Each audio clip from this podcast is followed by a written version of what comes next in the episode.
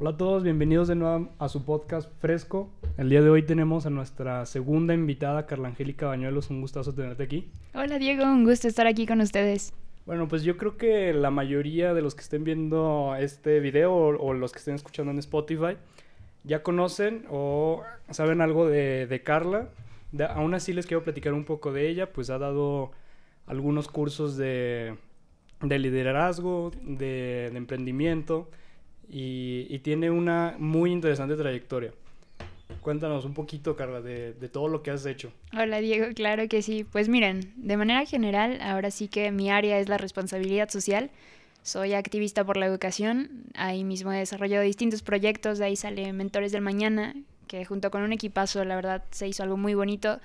Este, he formado ahora sí que distintos clubes educativos para que chicos puedan desarrollar habilidades de, liderazgo, de emprendimiento, entre otras cosas. Y eso lo hice aquí en Zacatecas y posteriormente en Morelia, Michoacán. Es algo que me apasiona, la verdad, y es mi área, la, parte educativa. Eso es lo más cool que dijiste, o sea, que, te apasiona. Y esa es una pregunta que te quiero hacer, o sea, ¿tú por qué o cuál fue la razón por la que dijiste, quiero hacer este movimiento social, el, Mentores del Mañana, y platícanos un poquito de, de, qué es lo que hacen, por quién está integrado y hacia dónde va? Ok, fíjate, qué curioso, porque cuando tenía como 15 años, yo estaba como en esa etapa por la que pasamos todos donde no sabía ni qué onda.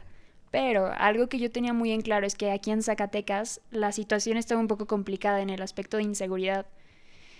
Y pues ya después, indagando, nos dimos cuenta de que muchos de los chicos que estaban metidos en delincuencia organizada eran jóvenes que desertaban de la escuela.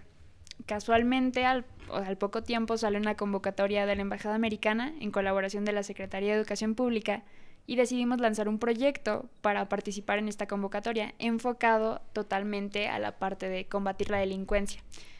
Nuestra manera de solucionarlo fue con educación totalmente y la verdad es que funcionó. ¿Tú qué piensas al respecto? Pues sí, o sea, yo creo que es un tema muy delicado la, la delincuencia en nuestro país, sobre todo en, en, nuestra ciudad, en Zacatecas. Es un problema que, que es de raíz y que, que, no se ha logrado cortar totalmente. Y, pero lo que me queda aún, de, aún este, de, de, duda, este, Carla, es qué hacen específicamente en Mentores del Mañana. Lo, lo formaron este, en el TEC, ¿no? Me imagino. Sí, Sí, mira, es un, actualmente es un colectivo y es un grupo estudiantil del TEC de Monterrey, aquí en Zacatecas. Lo que hace es que trabajamos tres áreas con jóvenes de secundaria. Estas áreas son área psicológica, académica y económica. En estas tres tenemos como distintos programas, por así llamarlos, y en cada uno lo que se trabaja son distintas actividades con un mentor que va de la mano contigo. ¿Por qué con un mentor? Porque nos dimos cuenta que muchos de los chicos que estaban justamente desertando no tenían como este apoyo o no tenían como, no un amigo, mm, pero tampoco un profesor, sino como no tenían un, guía tal cual. Un mentor. Exactamente, que los estuviera ayudando a continuar. Y, creo que es algo, se supone que está en nuestra reforma educativa actualmente, que el profesor tiene que ser un mentor. Ya después cuando nos pusimos a indagar en todo esto de, de la educación, es algo que se supone que ya está establecido, pero no se ve. Si nuestra reforma educativa funcionara, pues sería algo totalmente distinto nuestra educación.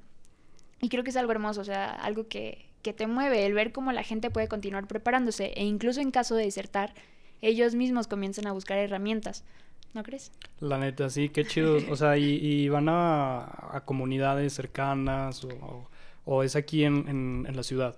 Seleccionamos dos escuelas los dos primeros años. Este año, ahora sí que yo ya quedé fuera, por así decirlo, el primer año trabajamos con la secundaria general Antonio Rosales, que está aquí en el estado, en una locación que está un poco, eh, pues, lejana. Ajá. ¿Un, municipio será? No, no en un municipio, está dentro, pero está un poco escondida más bien, la ah, palabra es escondida. Como comunidad. Ándale, ah. exactamente. Y posteriormente trabajamos con la secundaria Margarita Maza de Juárez, que está al lado del TEC de Monterrey, ahí mismo, y la verdad es que el proyecto estuvo interesante.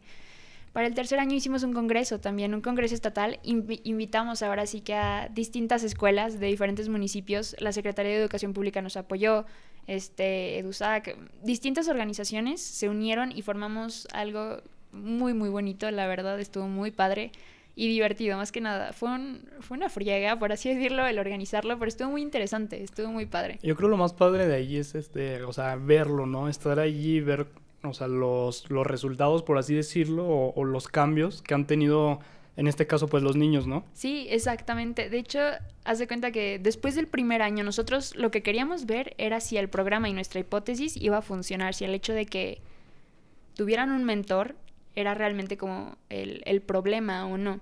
Al final del primer año, muchos de los jóvenes preguntaban por su mentor, pero aparte de preguntar por él, sabían exactamente que podían encontrar apoyo, ya no solo con su mentor, sino con alguien más. Sabían que podían levantar la mano y sabían que podían encontrar, por ejemplo, becas en la cuestión económica a través de otras personas, a través de instituciones. Y fue algo, fue algo que, que te causa mucha satisfacción claro. después de todo el trabajo que, que estuviste haciendo, ¿no?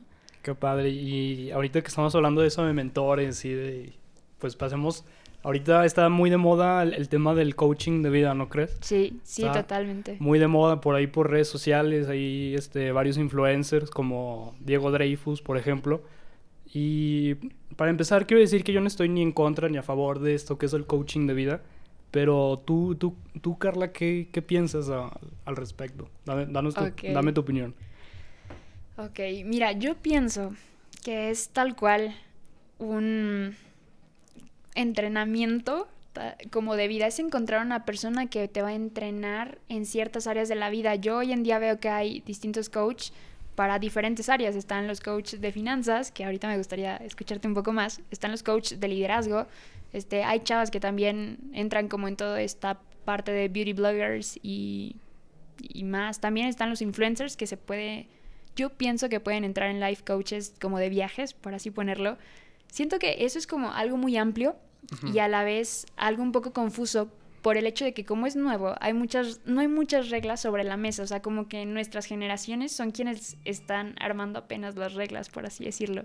Sí. Entonces está interesante, pero por ahí no sé exactamente tú cómo lo veas o tú qué piensas al respecto. A mí me intriga. O sea, por ejemplo, ahorita que dijiste el coaching de... Yo, yo quiero dirigir el tema más específicamente a, los que, a las personas que te quieren decir, o sea, cómo vivir tu vida, o sea, y no, o sea, en, en general. O sea, el okay, okay. De, de, tipo los que te dicen, si estás triste, pues no estés triste. O sea, ese tipo de cosas, sí, o sea, ese tipo de cosas que de repente, pues hay muchas personas que están pasando por situaciones muy difíciles, que tienen un contexto muy diferente y que llegan y, y le creen a una persona que no es certificada, no es psicólogo, y que, y que con una o dos conferencias este, le crea esta, esta narrativa y, y, y, que está bien, se vale. Hay personas, como te digo, yo a, a, Diego Dreyfus lo sigo y me gusta mucho su contenido, pero creo que a partir de ahí hay personas que, que dicen, a mí me gusta este tema del coaching y yo quiero hacer lo mismo. Y, se arrancan dando como que conferencias, pero nada más por querer hacerlo, sin, sin haber tenido este, antes como las, las acreditaciones, pues, o sea, tener un pasado duro, el, el saber de qué está hablando, ¿sabes? ¿Sí me, ¿Sí me, entiendes cómo? Sí, sí, sí. O sea, ¿tú, tú piensas que para que un life coach pueda ser life coach necesita como un pasado duro y, estas cosas? ¿O para ti cuáles serían como los requisitos? Pues más que un pasado duro, yo creo que sería, o sea, que tenga bien sustentado o que sí sepa de lo que esté hablando, o sea, en, cuanto a experiencia, más que nada experiencia, o sea, más de, de, que sepa experiencia, o sea, que haya vivido cosas que, que, le den, o sea, la capacidad de saber y de decir, o sea, lo que, lo que está hablando.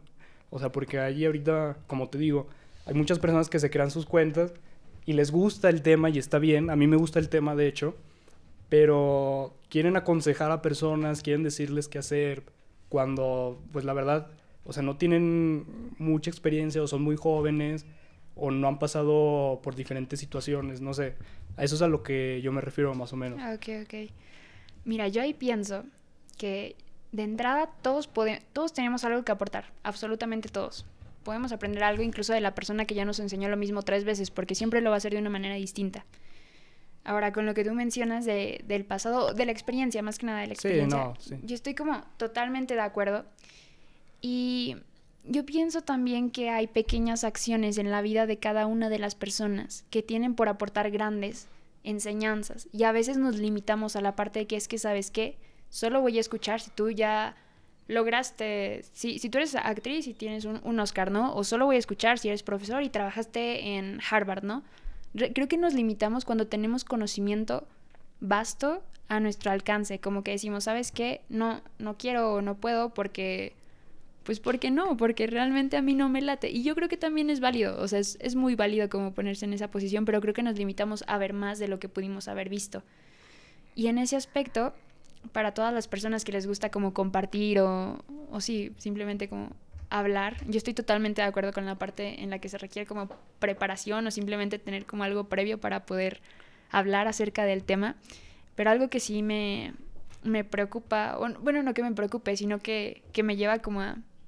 que llama mi atención, es el hecho de que las personas hoy en día hablen como por hablar cuando realmente no hay como siento que muchas personas critican más allá como de aportar actualmente, cuando pueden aportar sin intención de criticar.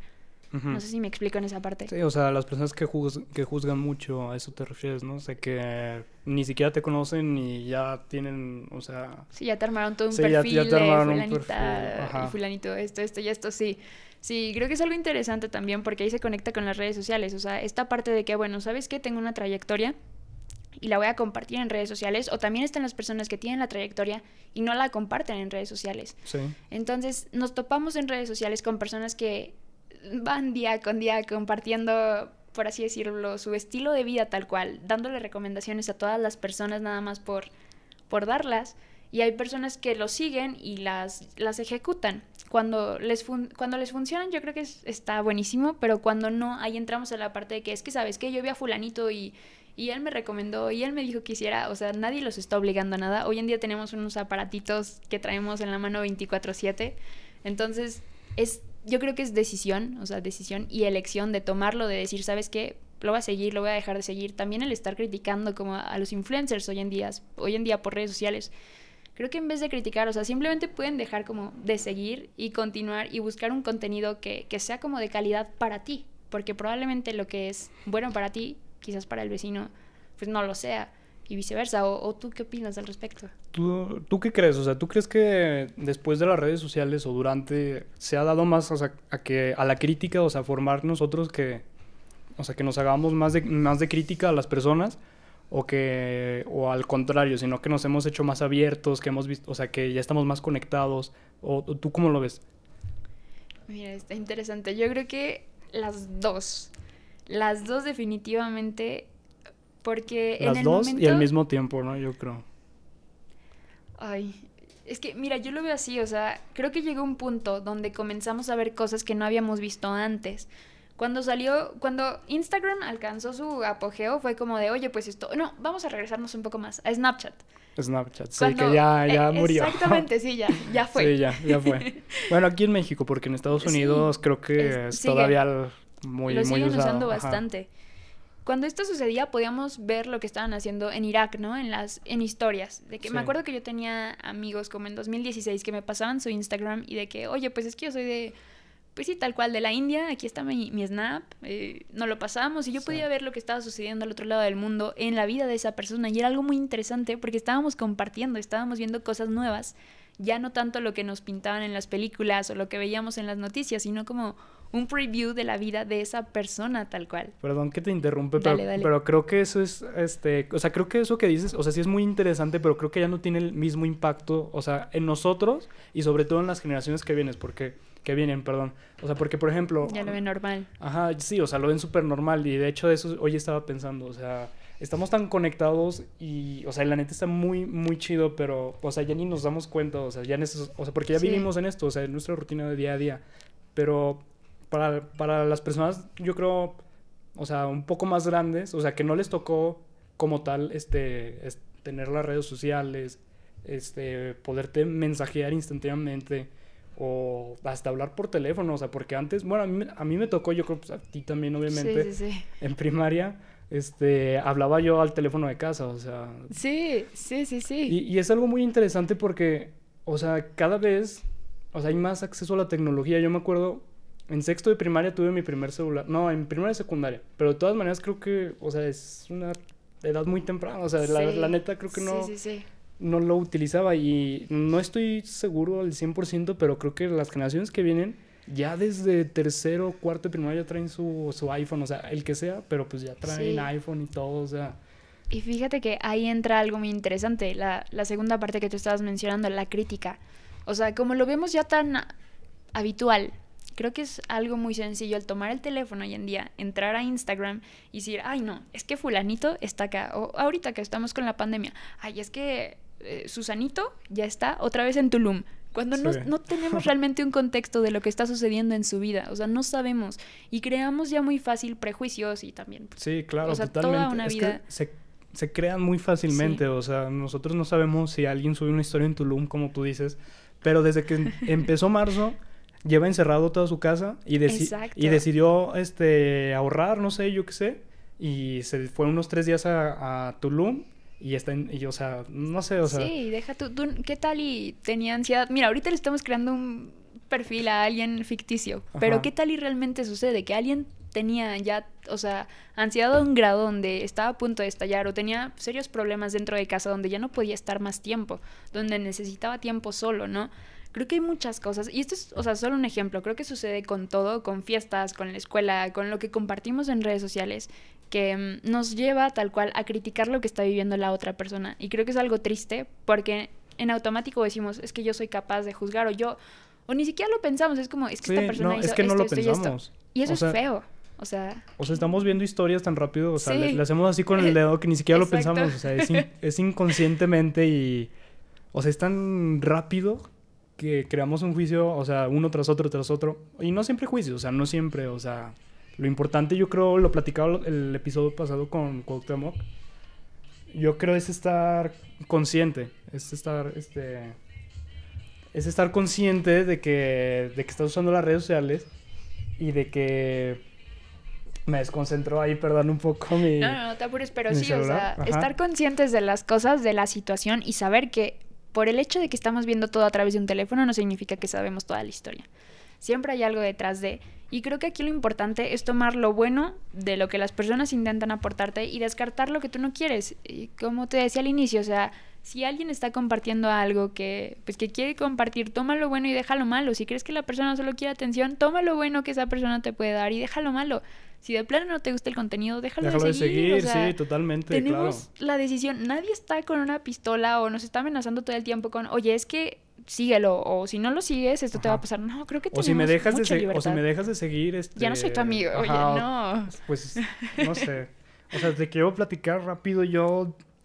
Hubo un mes, durante la pandemia, el Ajá. mes de, de mayo a junio, Sí, sí, sí. o sea, estaba yo, todavía no, todavía no empezaba a trabajar y pues la, la, la, mayor, la mayor parte del tiempo la pasaba aquí en mi casa. Pero llegué a un punto en el que yo decía, es que, o sea, me la paso en el celular, que ya hasta era aburrido, o sea, y bueno, hasta es contradictorio porque estando en el celular, pues no te puedes aburrir. Sí, sí, o sí. sea, pero hasta yo dije, me, empecé a ver videos en YouTube y el algoritmo me llevó a un video que era soci- Social Detox, algo así, social, social Media Detox. Era un reto, bueno, más que un reto, pues sí, este, un detox, 30 días sin usar cualquier red social. Ok. O sea, lo que yo hice fue, dije, bueno, pues, o sea, lo, lo voy a hacer, no creo que me muera. Ok. ¿Lo hiciste? Lo hice, metí a una carpeta en mi celular, este, Instagram, Facebook, YouTube y bueno, pues WhatsApp, pues no, o sea, Sí, pues sí. sí, y, y creo que ya, creo que esas tres, las principales, ¿no? Las que, las que, bueno, las que yo más usaba. ¿Y qué tal? Pues mira, al principio, o sea, sí era una tentación, o sea, porque estamos tan acostumbrados que lo agarras inconscientemente el celular. O sea, y no te das, o sea, no te das cuenta, como te digo, o sea, es inconsciente, o sea, siempre lo traes. Y desde que empecé a hacer eso, ya como las 4 o 5 días, yo ya podía dejar el celular en mi cuarto arriba y, y bajar a la cocina y estar a gusto, o sea, y antes No te pasaba que tengo que estar con él. Ajá, o hasta ahorita, o sea, hasta ahorita ya volví de que siempre lo tengo que traer aquí en la mano, o sea, como si me fuera a marcar no sé quién. Sí. Pero sí, así pasa. O sea, Fíjate qué chistoso, porque yo el fin de semana pasado, o antepasado, antepasado, me fui a un retiro y también, o sea, de entrada en el lugar no hay, no hay señal, o sea, nada de señal. Y segundo, tampoco lo puedes cargar porque muy apenas hay, o sea, tienen foquitos. Es, es un retiro donde literal te desconectas de todo, ¿no? ¿Aquí en Zacatecas? No, en, en Michoacán. ah, en Es Michoacán. espiritual, no es, no- o sea, no fue religioso, de que de hecho había personas de todas las religiones. ¿Había chamanes? Sí, Órale, había, es- cool. estuvo hermoso, la verdad es que Sí. estuvo hermoso, hubo mucho amor, se sentía tal cual. Sí, me imagino. Y, y, a la parte que voy e, es esta, ¿no? De que traían los teléfonos y la, las personas al inicio querían cuidar su batería, de que, no, es que mi 100% necesito cuidarlo y así voy a estar y para las fotos, bla, bla, bla. Al tercer día del retiro ya nadie se preocupaba por el teléfono ni por la carga. O sea, estabas viviendo el momento. Hay cosas que, claro, me gustaría recordar y tener en una fotografía, que me parece algo también, pues, increíble por los aparatos que tenemos hoy en día pero también siento que esta experiencia me permitió reconectar conmigo y aparte poder conectar con los demás de una manera que ya no estaba conectando a través del teléfono. Así que es algo muy bonito. El reto que tú hiciste creo que es algo que me gustaría pues invitar a que todas las personas hicieran poco a poco. Si no son tres días, pues que mínimo sean unas dos horas al día, ¿no? Que convivan, que dibujen, que se pongan a ver la tele y ya después de la tele pasan a un libro que vayan cambiando cositas para que reconecten con ellos mismos y después con las personas en su entorno. Sí, totalmente. Y, y oye, y, de los retiros que uno está, o sea, se, se, escucha muy cool, la neta. Yo los únicos retiros que he ido pues son los de los del los que me escuchen del margil, pues los, los, los, típicos retiros ahí de la casa de la iglesia son los únicos retiros que yo he ido. Pero me suena muy interesante eso de los retiros espirituales, o sea, como que siento que hay muy buena vibra y que sales de ahí con otra perspectiva totalmente. Sí, fíjate que sí. Mira, eh, déjate cuento. Yo había visto, aquí vamos a entrar a un terreno distinto. Ah, dale, ah, dale. Pues el año, este año fue, fue un poco complejo para mí, para mi familia, ¿no? Claro. Este, falleció mi papá el año pasado, entonces estuvo pues complicado, de repente nos llega la pandemia y nos obligó a estar todos en la casa. Y fue como, ok, lo vamos a sobrellevar como familia, todo bien. Pero cada uno, a pesar de ser familia, lo llevaba de una manera pues muy diferente. Y mi mamá específicamente también, yo, yo no comprendía totalmente. De un día a otro ella empieza a tomar unos talleres y después se va un retiro y luego regresa y regresa con brillo en los ojos y regresa con muchísimo amor para compartir. Y yo, y yo como de pues está sí mi mamá. Ah, y yo de pues está genial esto está me encanta pero qué pasó no let's do it. Exactamente. Y ya ella me platica justamente eh, que son talleres donde te comienzan a platicar son primero como clases acerca del amor del perdón del pedir cosas que supuestamente tenemos como básicas pero que realmente los vemos más como conceptos, ¿no? Ahí aprovecho, o sea, para ti, ¿qué es el amor? Por ejemplo, de una manera muy corta, para no alargarnos, porque creo que el amor es, o sea, nos alargamos ahí. O sea, me estás preguntando. Sí, te estoy preguntando, ¿para ti qué es el amor? Pues yo creo que es una, o sea, va a ser una respuesta muy existencial, pero yo creo que lo es todo. Ok, no, sí. O sea, yo creo que es el único sentido este, en la vida, o sea, porque pues sin amor, o sea, en general, no, no, sí, sí, sí. para quien lo interprete como al tener una novia o algo así, pues no, o sea, el amor, o sea, a, todos, a todas las personas en general, hasta si no las conoces. Sí, exactamente, exacto, y de eso se trata, literal lo que acabas de decir, o sea, el amor es, es la energía más poderosa del mundo, ¿no? Y yo, yo lo vi y lo viví hasta de una manera, pues, más intensa hasta este año con mi familia y con todas las personas fue como entender el amor, entender el perdón, o sea, el perdón desde el corazón, entender cómo pedir y todo ese tipo de cosas. En este retiro del que te platico había personas de pues de distintas religiones y era muy bonito como todos estaban, o sea, conectados por el amor tal cual, ¿no? Tienes diferencias, creencias, adelante, tú crees en lo que quieres, pero te respeto y te amo porque eres pues mi hermano, ¿no? Y, por así ponerlo, o sea, vivimos en un mismo mundo. Hace poquito en, en otra entrevista, en una entrevista se, me salió, me preguntaban pues qué, qué hacer, ¿no? Con la sustentabilidad a largo plazo. Y le digo, a ver, pues tú vives, tú vives en el planeta Tierra, Y me dice, no, pues sí. Digo, yo también. O sea, todos vivimos aquí, todos estamos en el mismo barco. Entonces, el amor por la tierra, el amor por ti, el amor por los demás va a hacer que ahora sí juntos podamos sobrellevar muchos problemas. Pero es amor, o sea, desde el corazón, no amor desde un concepto pues teórico de que no, es que el amor es pensar o sacrificar, es, es amar desde tu interior y amarte a ti y amarte a los demás. Y yo creo que ahí entra también distintas filosofías de vida. De que, pues, primero me impacto para impactar a los demás, para poderlos ayudar, me ayuda a mí para ayudar a otros y todo este tipo de cosas. De eso trató el retiro y ahora sí que regresé como como que con más amor y de una manera un poco más tranquila y así. Qué padre, qué padre, qué chida experiencia. Igual y algún día me lanzo para allá. Claro que sí. Ahí luego me dices, oye, y ahorita que estabas este, hablando de sustentabilidad, pues yo creo que estamos bien en, una época muy interesante porque están viniendo muchos cambios, sobre todo en tecnología. Sí, sí, sí. Es una industria que está creciendo, o sea, súper, súper rápido. O sea, aceleradamente, como. Y ni siquiera no- nos damos cuenta, ni. O sea, no lo asimilamos, pues. O sea, es, es una industria que está creciendo a un ritmo aceleradamente. Y en 10 años, que puede sonar mucho, pero se pasa muy rápido, pues va a ser todo muy distinto.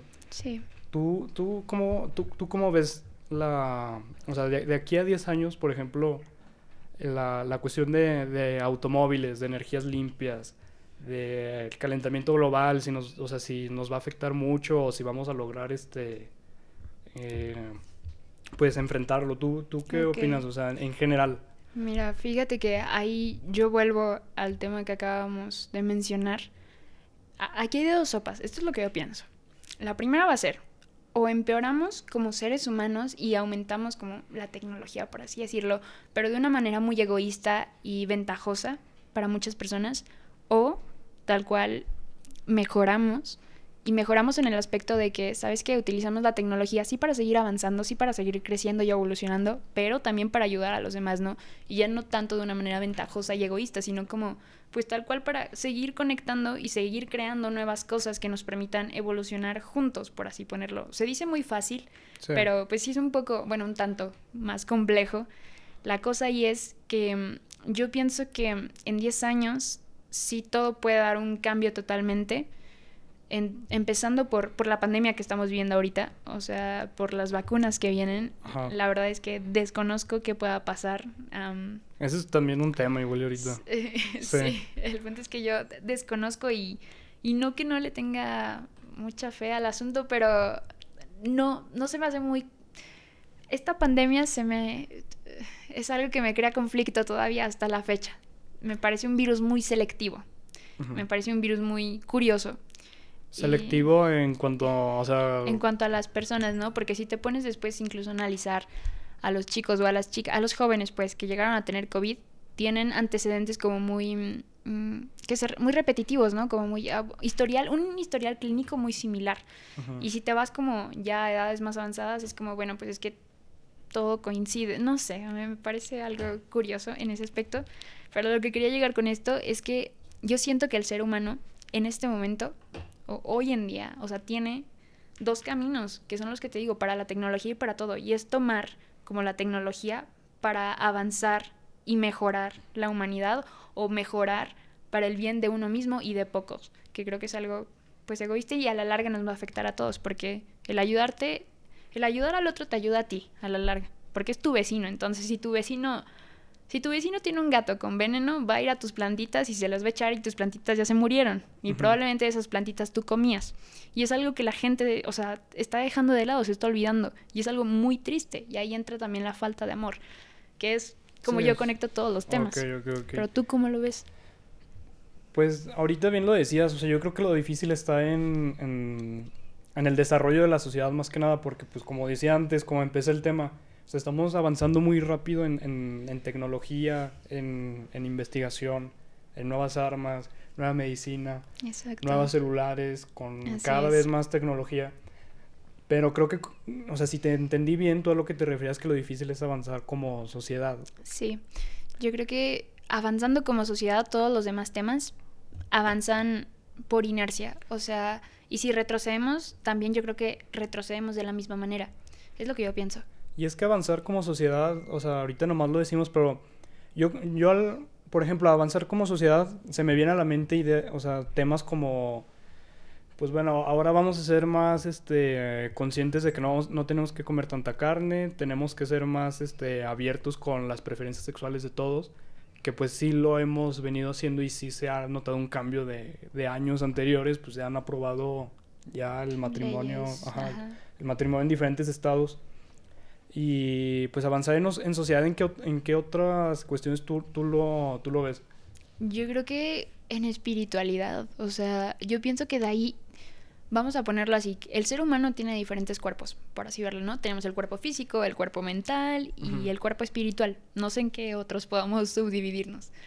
El punto es que podemos seguir trabajando el mental, podemos seguir desarrollando proyectos, podemos seguir creando leyes, tecnología, podemos hacer enormes ciudad- ciudades, ciudades sustentables, podemos en la parte psicológica avanzar y estar más conscientes emocionalmente de que no te voy a atacar, bla, bla, bla. Pero si la parte espiritual, si esta, o sea, si este aspecto de que no quiero o ayudar como al lado porque te nace o no voy a pedir eh, si no es por mí, creo que nos hace caer en, en un egoísmo en el que hemos estado viviendo siempre y lo hemos visto a lo largo de la historia, que, bueno, pues que este mismo egoísmo nos puede llevar ahora sí que a, a retroceder como sociedad, porque dices, ¿sabes qué es que yo quiero que lo mejor solo, solo lo tengan mis hijos, ¿no? O yo quiero que la mejor tecnología solo sea para mi país, o yo quiero que esto solo sea para mí, mí, mí, mí, mí. ¿Y dónde queda el otro, no? ¿Dónde queda el aspecto de ayudar? De que, oye, pues si tú estás ganando millones y nada más usas un cuarto del millón, ¿por qué no das unos mil, por así ponerlo? Es un ejemplo muy vago,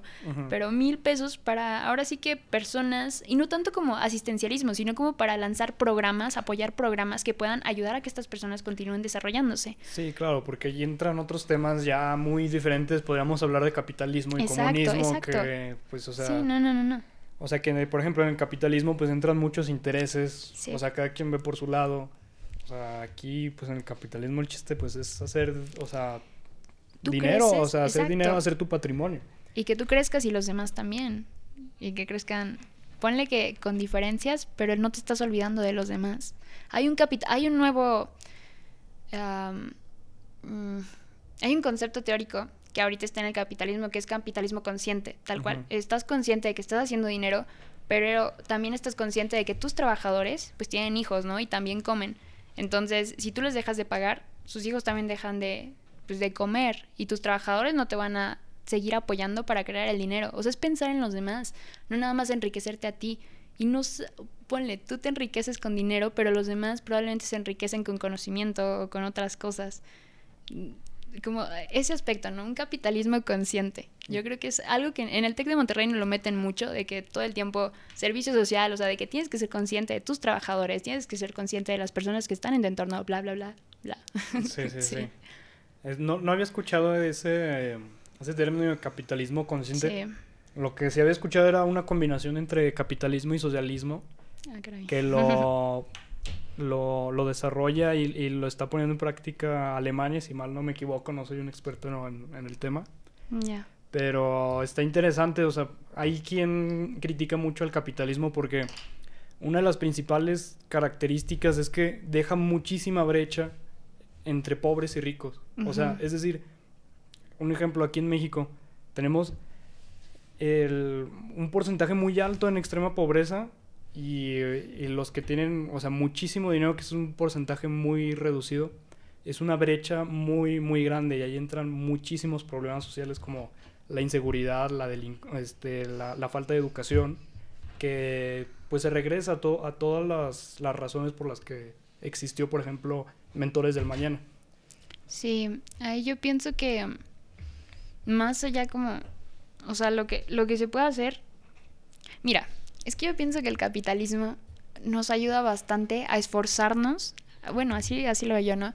A dar más o hacer más. Por ejemplo, quiero sobresalir, quiero destacar. Entonces voy a trabajar más para poder conseguir más, por así ponerlo.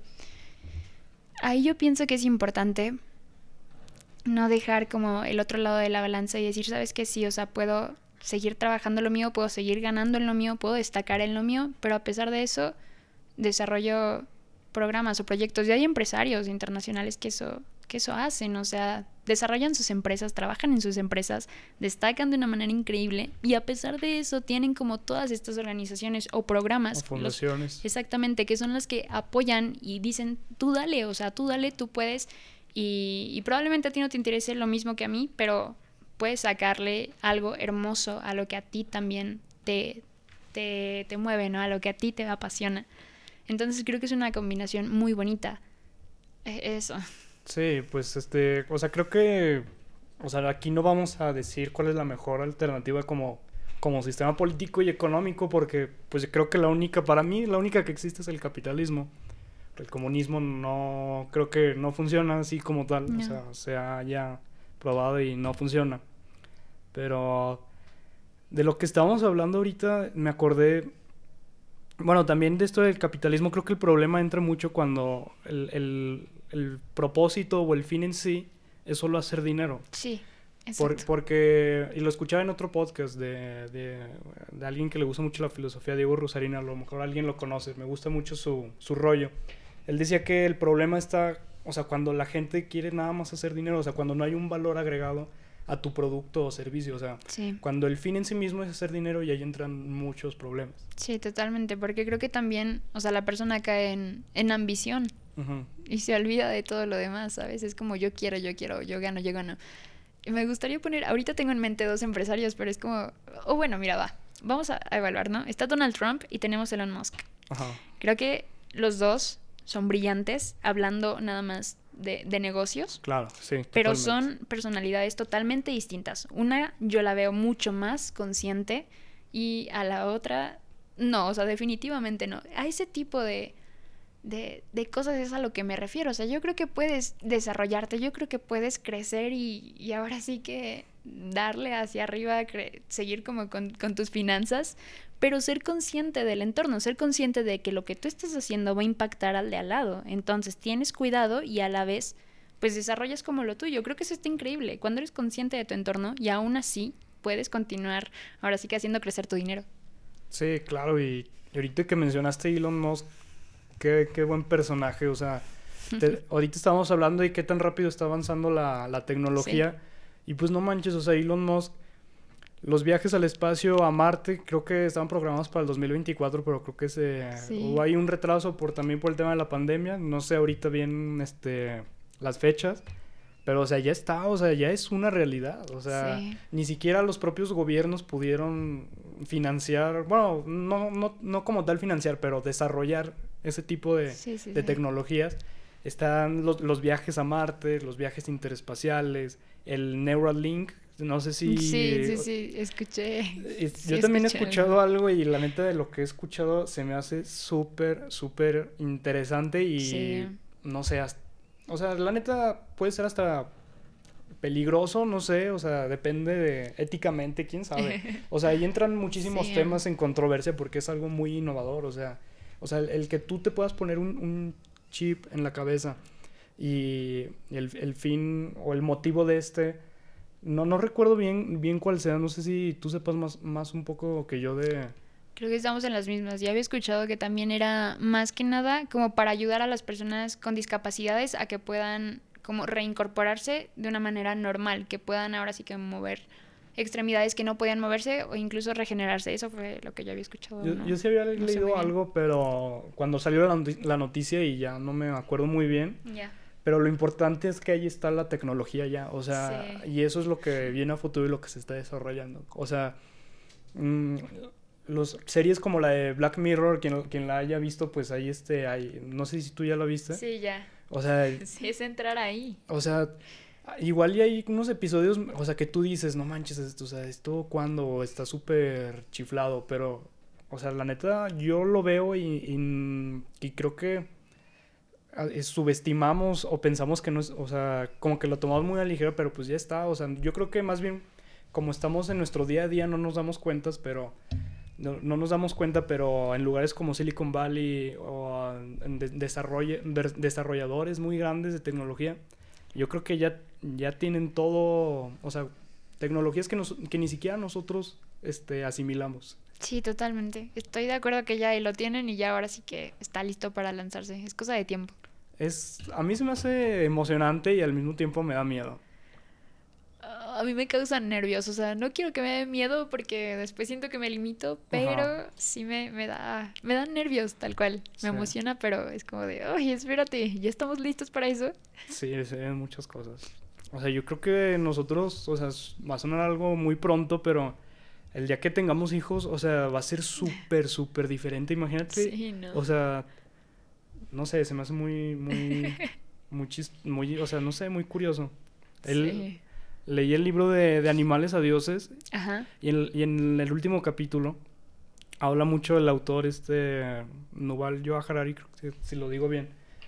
Habla mucho sobre a futuro, o sea, sobre los, los cyborgs. Los, Ajá y que son pues el, futuro, o sea, los que van a ser primero como asistentes médicos, este, del hogar, o sea, como asistentes, pues. Sí, sí, sí. Pero que después van a ir, van a ir este, metiéndose cada vez más y más en nuestras vidas. Sí.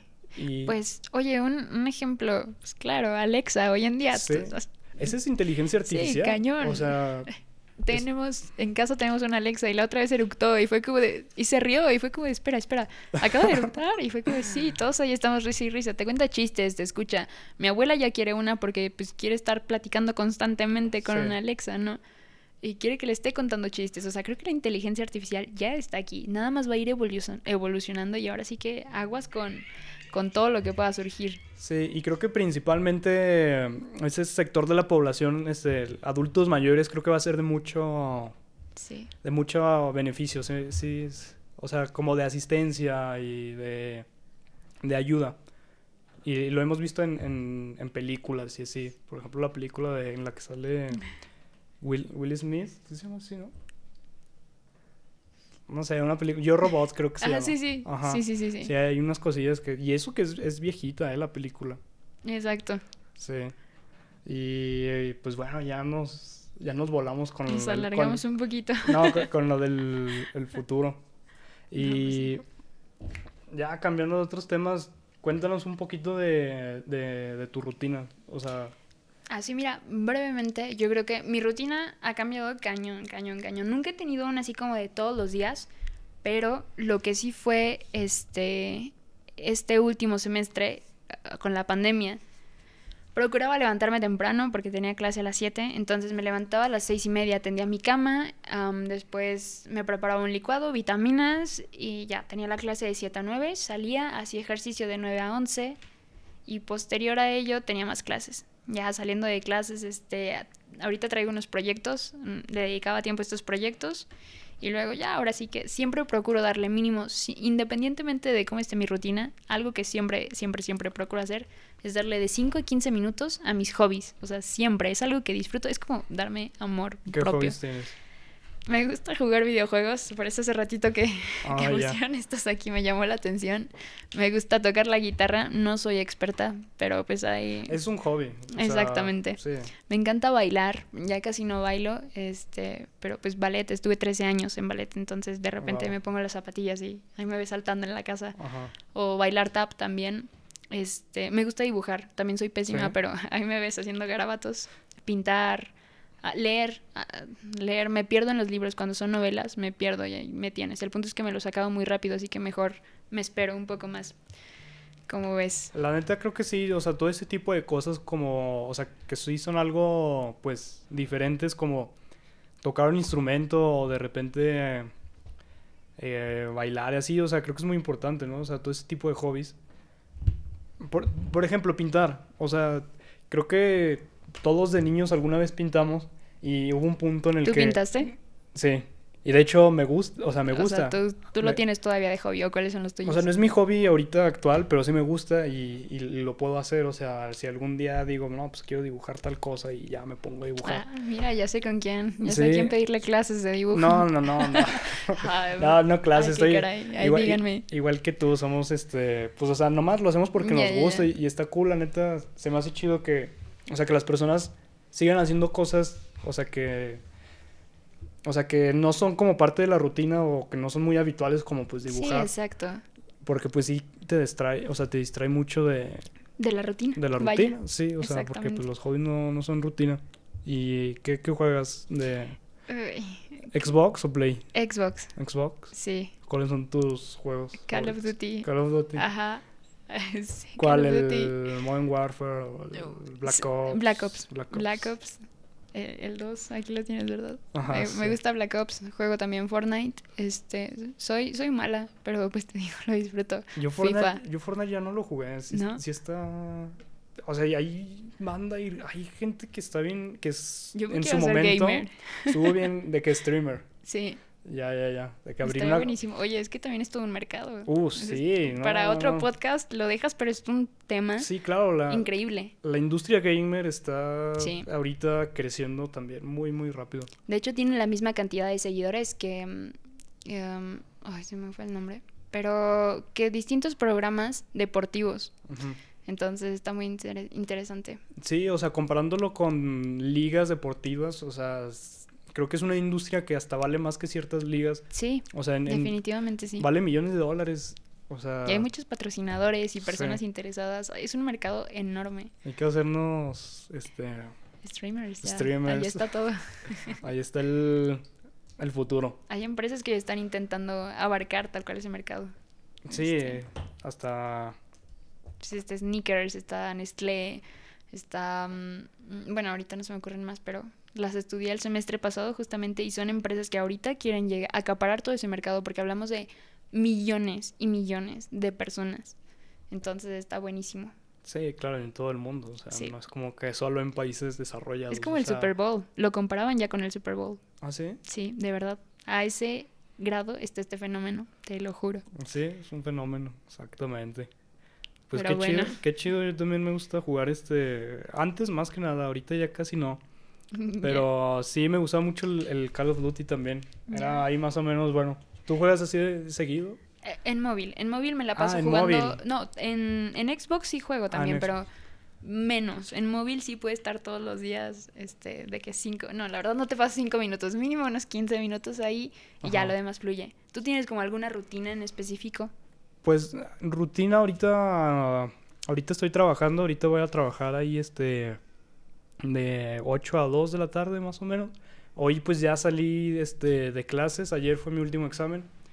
Y pues rutina más, más bien así como hobbies tengo, ¿qué te diré? Pues toco el teclado, Ujú. pero... Mira, qué padre. Sí, pero lo dejé, o sea, por mismo porque pues por las clases y el trabajo. Sí, pues sí. O sea, se me, se me dificultó ahí, pero yo creo ya estas vacaciones le voy a meter ahí un, Sí. a un ratillo más. Está, está, muy cool, es lo que platicaba aquí con Max el otro día. O sea, creo que tocar un instrumento desarrolla habilidades, este, Sí. o sea, y te hace como que, bueno, yo lo he notado, o sea, como que te hace más ágil mentalmente. Sí, totalmente. Y ahí yo sí aprovecho para invitarte a ti y a todos los que lleguen a escuchar, o sea, dedicarle cinco minutos diario mínimo a, si no es al teclado, a dibujar, porque te distrae y, y te ayuda a ti como persona. Sí, claro. Y de la... Voy a cambiar de tema así bien... De golpe. Bien dale, de dale. golpe. Dale, dale. Pero ahorita que estamos hablando de la espiritualidad y todo eso, pues me acordé, este, ¿tú qué opinas de la, de la legalización de la, de la marihuana? Que creo que ahorita el Senado ya, o sea, la neta, hay quien dice que ya, que ya es legal, que ya puedes fumar, y hay quien dice que no. Y hay O sea, quien ya la saca en sí, la cena familiar. Pero no, o sea, está en proceso, pero creo que ya es un hecho mm, que, que, que ya este, vaya a ser legal y que va a ser este, de uso lúdico, o sea, recreativo. Sí, fíjate qué chistoso. La otra vez leí un meme que decía, ¿quién diría que lo legal sería que un día estaríamos sentados en una cena familiar fumando mota y lo ilegal sería la cena familiar? Sí, qué Sí. cosas. Yo pienso que ya se hacía, o sea, ya se hacía en México, ya había mucha recreación Sí. con la marihuana. Hay O sea, mucho mercado. Exactamente, no es nada nuevo. Entonces, yo pienso que, que solo estaban como atrasando algo que eventualmente quizás iba a pasar. Lo veo como el, yo lo veo un poco más como el tabaco. Quizás igual no es, no es para todos, este, mm, no es para todos, pero yo creo que está interesante y, y creo que es- está bien que cada quien pueda escoger como lo que se quiere meter al cuerpo y lo que no. Ahora sí que aquí lo que yo pienso que va a ser necesario que salga luego, luego, va a ser como información sobre lo que provoca, lo que han hecho con el tabaco, ¿no? De que ponen abajo del tabaco, pues lo que puede traer, lo que te puede dar, ¿no? Ahora sí que campañas informativas sobre lo bueno de la marihuana, lo malo, cómo consumirla, qué hacer y qué no hacer. Porque, por ejemplo, si, si tú me preguntas a mí, yo no tengo ni idea de cómo armar un, un porro o de cómo meterle a los brownies, porque escucho muchísimo. Y yo creo que si de repente llegan y me dicen, ten, te vendo marihuana, si compro tres bolsitas, dudo que sea bueno, pero si compro, no sé, una cosita, pues no, también dudo que, no, no tengo idea, ¿sabes? Sí, o sea, pues la- o sea, no sabemos, la gente no sabe, o sea, no es como que vayas a comprar bolillo, o sea, Entonces, ahí yo creo que va a ser importante que las personas, bueno, de entrada, o sea, que el, que el gobierno si lo va a legalizar, que automáticamente con la legalización comiencen con la educación de la marihuana, o sea, para que sepan qué onda, de qué se trata y qué va a ser, o tú qué piensas. Pues sí, yo creo que es un tema muy difícil de cómo lo va a manejar el gobierno. O sea, yo creo que hay, hay este, dos variables. O sea, puede que, que aumente el consumo, sobre todo a nuevos consumidores. Yo creo que pues va a ser a partir de los 18 años que tú vayas a, a poder ir comprarla, que pues ya eres mayor de edad. Y creo que a lo mejor, en, desde mi opinión, yo creo que ahí va a haber este, un nuevo mercado o sea, mucha gente que va a decir, ah, pues va, la quiero probar. Exacto. Y por otro lado, pues va, la probó y no le gustó, o sea, ¿y quién la va a dejar? O sea, yo creo que no va, no va a cambiar mucho el hecho de que este, baje el consumo, o sea, y, y la neta, o sea, para yo de lo que sé, o sea, hay muchísima gente en México, hay mucho mercado. Sí, o sea, ya es algo súper común y creo que es como es como pues abrir la mente también en el caso de, de, las preferencias sexuales, o sea, ya las personas, o sea, creo que cada vez más respetan, o sea, las decisiones de los demás. Sí, sí, Y pues es súper importante, o sea, porque antes pues, o sea... Era como muy prejuicioso también, ¿no? ¿No crees? Sí, sí, yo pienso que es de concientización, educación y elección, tal cual, o sea, tú quieres... Concientización, concientización... Uh, Concientización, elección y, educación. Sí, sí, sí. Sí, bien dicho. Sobre todo elección. Sí, exacto. También hay quien dice que, o sea, que los precios se van a disparar, o sea, que al ser controlado por el gobierno y al meterle impuestos que va a ser una recaudación fiscal, este, pues sí, va, va, a ayudar ahí al Hacienda en, en, términos, pues le va a caer más lana. Pero pues ahí es, es que y, ahí entra un tema también muy interesante, o sea, porque los, Los, los, dealers o las personas que te la venden, y, o sea, el consumidor al fin de cuentas va a poder decidir si va y se la compra a un mercado regulado, a una tienda, a una farmacia, a un precio con, con impuestos y con, este, o sea, un precio muy elevado, ya sumándole los impuestos o si sigue yendo con su dealer, porque pues bueno, o sea, los, las personas que venden y, todo eso, pues o sea, al fin de cuentas no, no creo que dejen de vender, ¿sabes? Sí, exactamente. No, ni yo. Creo que va a ser, fíjate, eso es algo que me preocupa porque creo que puede desatar pequeñas como guerrillas. Este, y ahí entran también ya otros temas de inseguridad, pero pues yo espero que el gobierno lo esté considerando y no nada más lo esté lanzando. Pues en, en teoría se supone que va a bajar la, la inseguridad. O sea, eso es en teoría lo que, lo que pensamos, ¿no? Yo creo, bueno, eso es lo que... No, la neta ya no sé ni qué pensar. o sea, hay tantas variables y tantas cosas por detrás y... O sea, que... O sea, no puedo decir va a pasar esto. Ya. O sea... Es todo un estudio, es todo un estudio eh, de la sociedad sociólogo, sociológico, este, que creo que está muy interesante, que creo que haya habido cosas de, de, la historia, cosas que ya nos han traído aquí. Si está sucediendo, yo pienso que es por algo y para algo. Ahora sí que he visto que han evaluado muchos factores, he visto que ha habido cosas este, en el Senado pues, sobre la mesa y, y, está interesante que también pues no se habla como en cinco minutos, pero eso es lo que yo pienso. Ya llevan varios años desde que bueno, lo que yo sé es que desde que empezó el, sexenio de, de AMLO, ya empezaron con, con, todo ese tema. es más, desde antes, creo que era parte de las propuestas. Sí, totalmente. Y hablando del, del sexenio de AMLO, ¿tú, ¿tú qué piensas? ¿Tú eres, eres partidista, eres apartidista? Eh, ¿Votaste, no votaste? Eh, yo no alcancé a votar. Este, justo cuando... No alcancé a votar. O sea, yo ese año cumplí los 18, pero hasta diciembre. Ah, ya. Este... Mm, soy partidista pero si, si estuviera en un partido, yo creo que sería con el PAN. no estoy muy de acuerdo como con muchas cosas que se están haciendo hoy en día. Procuré como mantener la mente abierta, o sea, sí dije, bueno, no quiero pensar que estamos fregados del todo, quiero pensar que hay esperanza. Y así estuve buen rato, pero la verdad es que hay muchas cosas que, que digo, con la pandemia, la pandemia ha sido, desde mi punto de vista, ha sido manejado de una manera pésima, de la manera educativa, o sea, que te digo, donde yo estoy más metida, está pésimo el asunto pésimo. En la manera económica, vaya, pues eh, supongo que tú sabrás un poco más. Pero sí, no, o sea, hay muchas decisiones con las que, yo creo que todas, con las que no concuerdo con este gobierno. Este, es muy triste, es muy triste porque siempre he creído que México tiene mucho por dar. No soy de las personas este, que piensa que, ay, prepárate para que te vayas a estudiar, a trabajar, a vivir a otro lado. Yo soy de que prepárate para que puedas cambiar aquí, ¿no? O sea, para que puedas hacer algo. Eso es lo que a mí me interesa. O sea, si nací en México es para, pues, para algo. ¿Para qué? Pues no sé, pero poquito a poquito.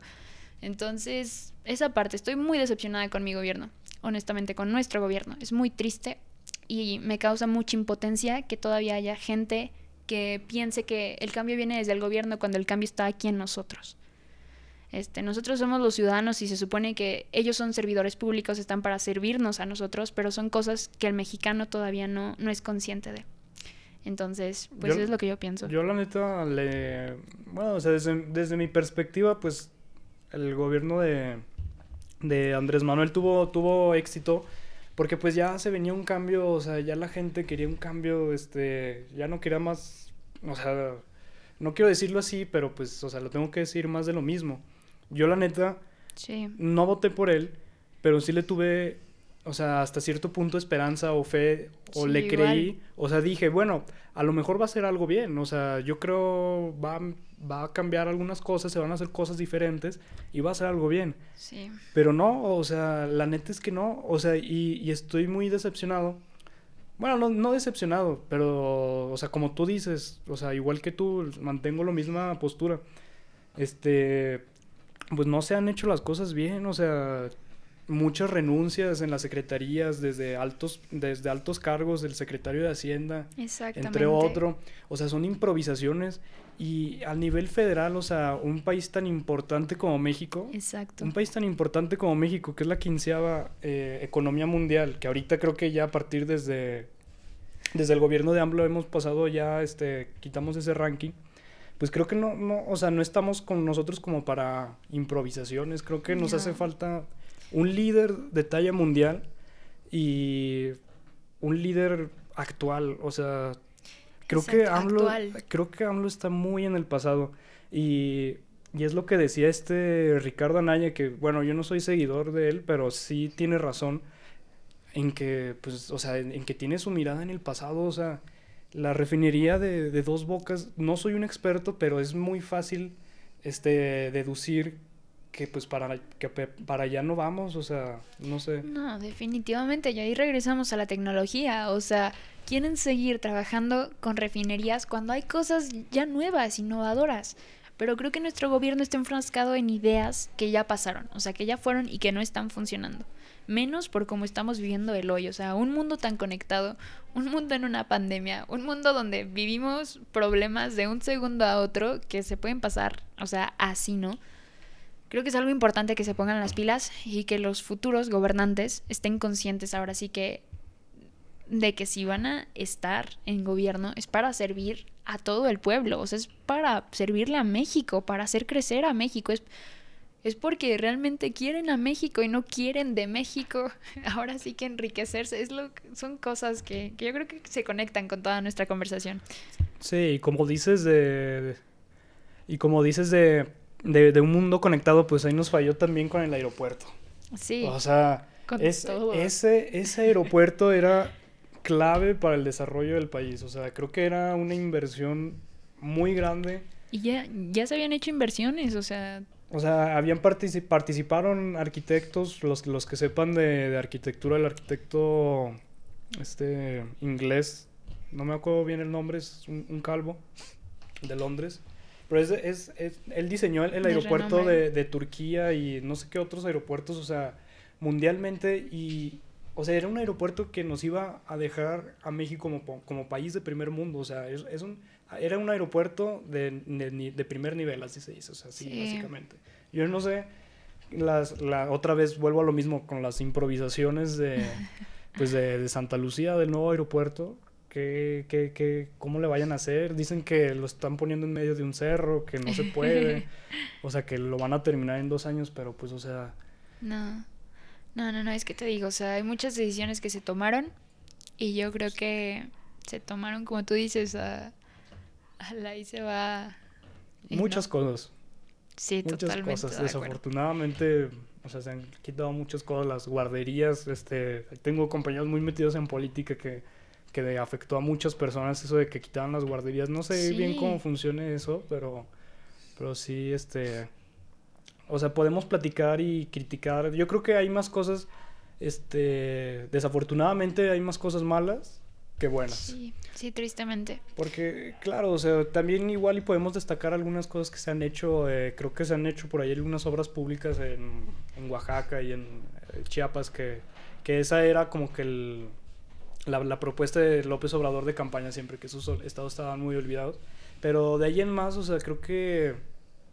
O sea, bueno, en mi opinión también, o sea, por ejemplo, el asistencialismo, lo de las becas. O sea, eso creo que para mí la neta está pésimo. O sea, a mí también. Yo me acuerdo y, y recientemente he cambiado de opinión y se vale porque antes decía, órale, pues va igual y un ingreso básico universal como él lo planteaba. estaría bien. Pero no, o sea, y el, y el Bronco le decía, el Bronco lo decía muy coloquialmente, decía, no, es que la gente se tiene que poner a trabajar, o sea, no hay que ser huevones, o sea, no le puedes dar dinero al, al, al, compadre pues que está ahí acostado, o sea, y tiene mucha razón, o sea. Sí, o sea, no, no les des el pescado, enséñalos a pescar, exactamente. Porque, pues si no, oye, vas a estar manteniendo todo el tiempo y va a llegar un punto donde te acabas los pescados y, ¿y ahora qué, no?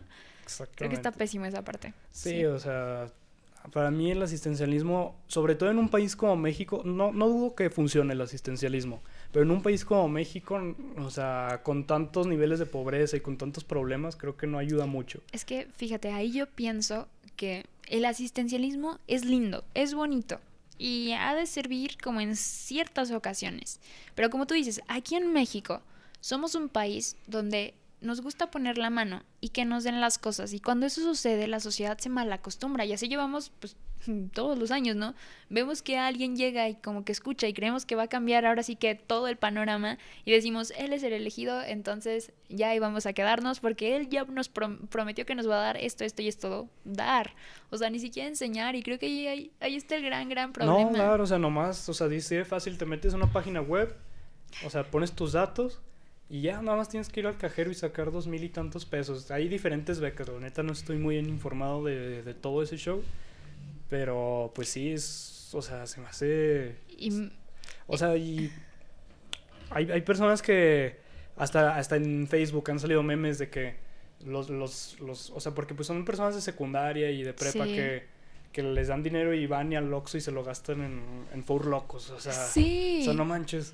Sí, sí, sí. No, y la verdad es que sí, y es súper triste, más triste porque le quitaron presupuesto para esas becas a programas justamente que eran a deportistas y a programas de liderazgo que tenían distintos institutos de la juventud de diferentes estados. O sea, los institutos de la juventud comenzaron a verse más recortados justamente por estas decisiones. Entonces, realmente, pues, como son parte de gobierno, no, no dijeron mucho, pero es algo que yo he estado viviendo de cerca, que me toca como acercarle este tipo de becas a jóvenes o a niños de diferentes escuelas, ver cómo de repente nos dicen, ¿sabes qué? Es que ya no está el programa de dale a las matemáticas o dale a, al emprendimiento. O sea, ya no están, e, exactamente, ya no están estos programas porque ahora regalan dos mil pesos a, a, chicos que van, se inscriben y, lo gastan para distintas cosas. Y es triste. Es claro, Y, es, y es que la idea o el propósito de estos, de estos programas, pues es que es o sea, que se use para bien, ¿no? O sea, que, que ayuden en la casa o que, no sé, que se compren algo que les haga falta, como ropa, yo qué sé, calzado. Pero, o sea, es, es muy poco el, las, las, personas que sí lo hacen. De, Por ahí también vi en Facebook de, de, un chavo que con lo que, con el dinero que, que le llegaba, o sea, lo juntaba y puso un negocio de, de hamburguesas, un carrito. Y pues está bien, la neta. Pero, o sea, ¿qué tantas personas, o sea, pon tú, dos de cada diez hacen eso, una de cada diez hace eso, o sea, la mayoría de la gente le llega dinero y se lo gasta, pues, o sea, ¿por qué? Porque pues tampoco hay educación financiera, o sea... no saben cómo usarlo. O sea, ahí ese tema de asistencialismo, pues la neta... No, no, no funciona. Sí, concuerdo contigo y fíjate qué interesante porque ahí creo que reconecta todo lo que ya vimos, este, yo ahora sí que no tendría nada más para agregar con todos estos temas. Obvio hay cosas que me gustaría tocar más a fondo, pero igual y en otra ocasión, en un café con Max y todos. Sí, sí llevamos buen, buen, buen rato, nos sentamos buen ratito, muy buena plática. Y pues muy, este, muy agradecido, Carla. La neta, nos aventamos buen, buen episodio, yo creo. ¿Tú? tú no, pues a ustedes por invitarme. Yo pues por ahí los estaré escuchando y viendo. Y ya saben, los demás también los invito a que estén aquí atentos de, de Diego. Creo que se vienen cosas muy interesantes. Yo creo, igual y luego nos echamos otra vuelta de episodio. ¿Qué te parece? Va, claro que sí, cuando quieras. Me gustó. Bueno, pues muchas gracias y denle like, suscríbanse y todo lo demás, ya saben. Gracias. Un gusto.